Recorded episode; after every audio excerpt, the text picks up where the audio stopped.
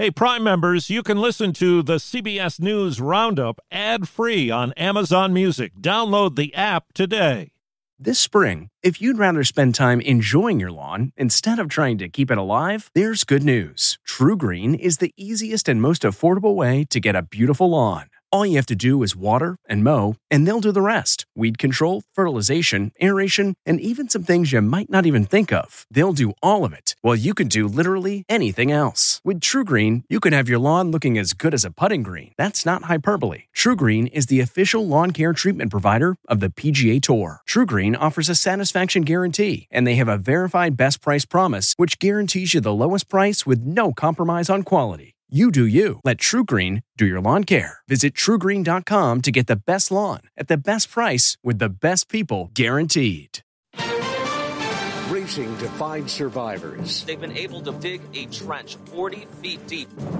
U.S. targets the Iraq Syria border. Airstrikes on Iran backed militia facilities. Pacific Northwest swelters. Temperatures about 40 degrees above normal. Good morning. I'm Deborah Rodriguez. And I'm Peter King in Surfside, Florida, with a CBS World News Roundup. Search and rescue teams are into their fifth day of what's been a slow and sometimes agonizing process. The number of confirmed fatalities remains at nine. We have identified an additional four of the victims. Miami Dade Mayor Daniela Levine Cava says 152 people are still unaccounted for.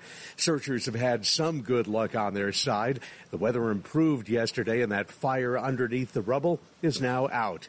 And Israeli and Mexican teams are now helping U.S. searchers. We don't have a resource problem. We've only had a luck problem. Surfside Mayor Charles Burkett. Now we just need a few more miracles, and we need to start pulling people out of that rubble and reuniting them with the families. More on the race against time from CBS's David Begnaud. Rescuers are moving fast but carefully. One wrong move could mean another disaster.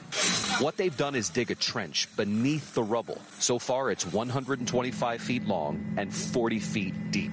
Meanwhile, this morning there are questions that remain about the structural problems with this building. There was an assessment done by engineers in 2018, and one part took a look at the parking garage and found abundant cracking and spalling of varying degrees. Though some of this damage is minor, most of the concrete deterioration needs to be repaired in a timely manner. Why wasn't it? Timely can't possibly mean more than two and a half years later. That is attorney Brad Sohn, who is representing at least a dozen victims. The association knew or should have known there were structural integrity problems. Family members had asked to go to the site to watch the rescue operation and to pray and reflect. They got to do that yesterday afternoon.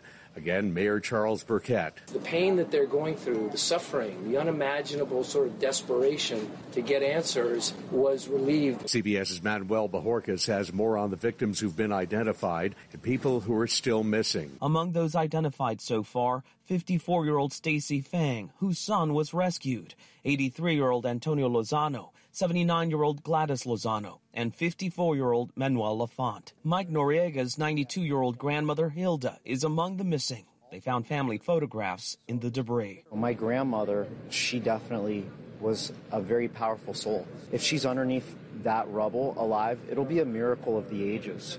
If she's not, I know that her soul is in heaven. Officials say the arrival of the Israeli team seemed to reassure many of those families. Their team leader reminded them that they saved a 65 year old man from the rubble five days after Haiti's earthquake in 2010.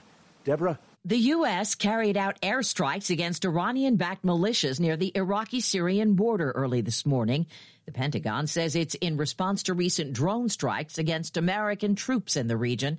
CBS's David Martin has details. The strike was carried out by U.S. F 15 and F 16 jet fighters against buildings located on both sides of the border between Iraq and Syria.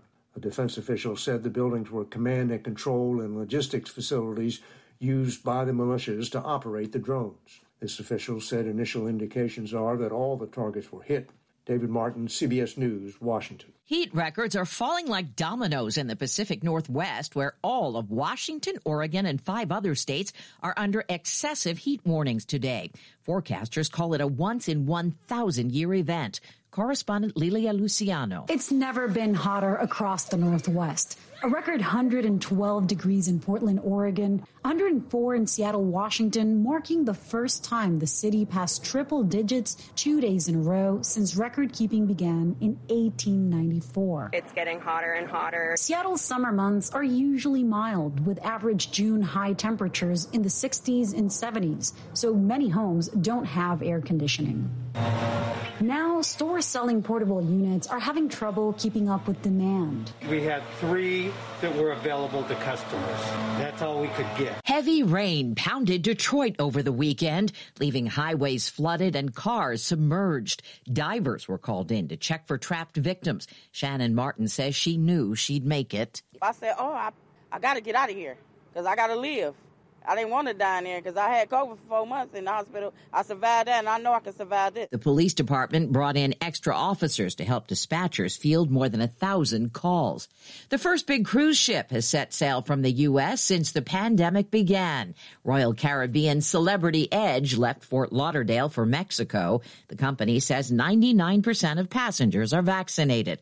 Correspondent Janet Shamlian is on board. On this ship, running at 40% capacity or close to 1,200 passengers, all adults have been vaccinated. A few dozen children under age 12 have not. I've been homesick for it, so I'm glad to be back.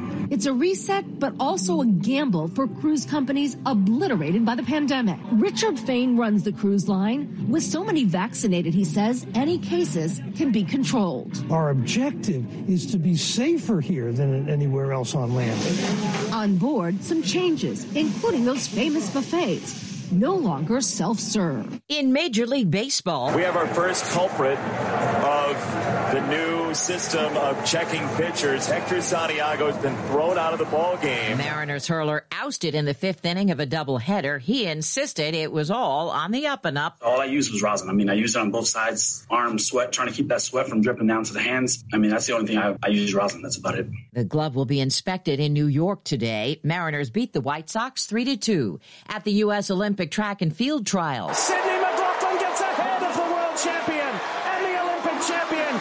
That's a new world record. NBC Sports with the results as McLaughlin passed reigning champ Dalilah Muhammad to win the women's 400 meter hurdles in 51.9 seconds. Anna Cockrell, the third to round out the U.S. team. Simone Biles and Sunisa Lee locked up spots in gymnastics, with Lee getting a rare win over Biles in the qualifiers.